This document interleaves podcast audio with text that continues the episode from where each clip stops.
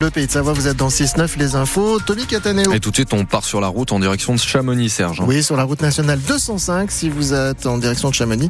Euh, il y a quelques ralentissements euh, ce matin. Il y a un souci, vous pouvez également nous appeler au 0806 0010 10. La météo avec un temps qui sera ensoleillé après la dissipation des nuages. Un temps doux encore aujourd'hui. Les maxis seront de l'ordre de 12 degrés pour les maxis en pleine. Et à la veille de l'ouverture du Salon de l'agriculture à Paris, Emmanuel Macron ressort une de ses vieilles formules. Oui, pour tenter de répondre à la colère du monde agricole, le président va organiser un grand débat, comme il l'avait fait pendant les Gilets jaunes en 2019. Débat qui aura lieu sur le ring, traditionnel lieu de présentation des animaux du salon, avec, selon l'Elysée, l'ensemble des acteurs du monde agricole, agriculteurs, industriels, grande distribution et ONG pour parler de l'avenir de la filière.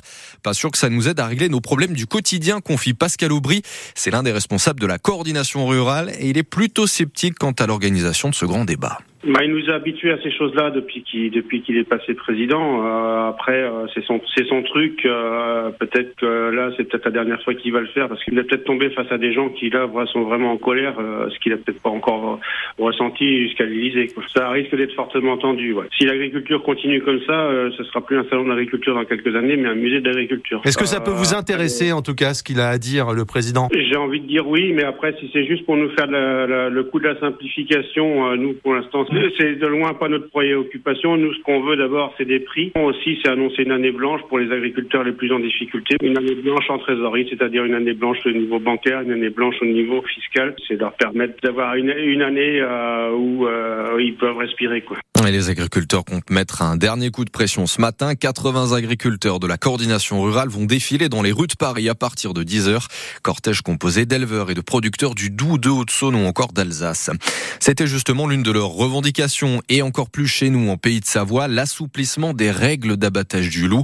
Eh bien, les arrêtés de dérogation ont été publiés cette nuit au journal officiel. Principaux changements désormais, ce sont les préfets des départements qui pourront faire directement appel au lieutenant de louveterie pour abattre des loups. Et puis pour défendre son troupeau en cas d'attaque, un éleveur pourra se faire aider d'un de ses collègues armés, ce qui n'était pas possible jusque-là. Les autorités prennent les devants pour interdire la tenue d'un festival néo-nazi dans la région. Les préfectures de Savoie et de Haute-Savoie ont pris des arrêtés pour interdire le festival de musique Call of Terror, plusieurs concerts de black metal avec en tête d'affiche Graveland, groupe polonais connu pour ses morceaux à la gloire du Troisième Reich. Annoncé sur les réseaux sociaux, le festival doit se tenir demain soir dans un lieu tenu secret entre Lyon et la frontière suisse. Un grave accident du travail hier euh, sur un chantier à Pras-sur-Arly. Deux ouvriers qui intervenaient sur le toit d'un ancien hôtel en démolition sont tombés. Ils ont fait une chute d'une dizaine de mètres selon les pompiers. Un homme de 30 ans a été conduit en état d'urgence absolue à l'hôpital de Genève. Même chose pour son collègue de 36 ans qui lui n'a été que légèrement blessé. France Bleu Pays de Savoie 6h33. Quand on est un immense athlète, on ne lâche pas l'affaire facilement.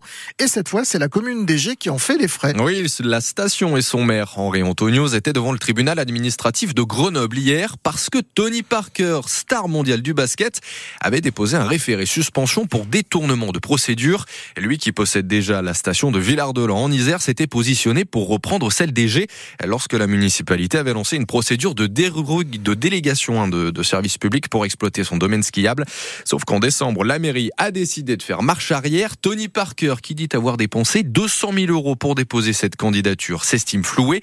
D'où cette action en justice. Mais tout a été fait dans les règles. Ça, c'est ce qu'explique Michael Carpenchif, c'est l'avocat du maire d'Égé. On n'a absolument rien contre Tony Parker. En plus, moi, je suis lyonnais, je soutiens l'Asvel. Donc, si vous voulez, je n'ai absolument rien contre Tony Parker.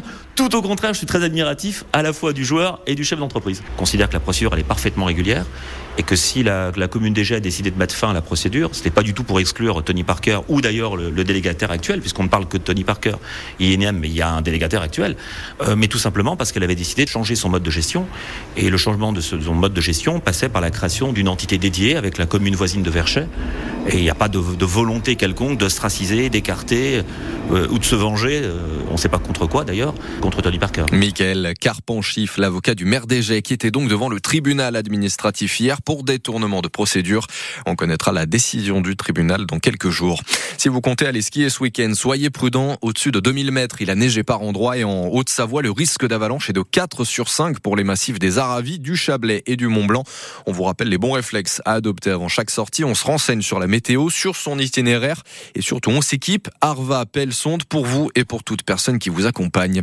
Avant d'arriver en montagne, les touristes vont devoir prendre leur mal en patience dans les bouchons. Trafic très chargé tout ce week-end pour le chassé-croisé des vacances de février. Les vacanciers de la zone C terminent les leurs. Ceux de la zone A entament leur deuxième semaine et ceux de la zone B sont enfin en vacances.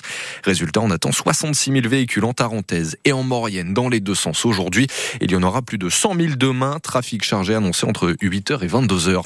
Et puis, c'est la grand-messe du cinéma français. La cérémonie des Césars a lieu ce soir. Et le film qui pourra encore tout rafler, c'est Anatomie d'une chute de Justine Trier. Un huis clos tourné en partie chez nous dans un chalet de Maurienne à Villarambert. Le film a déjà reçu la Palme d'Or à Cannes, deux Golden Globes aux États-Unis et un BAFTA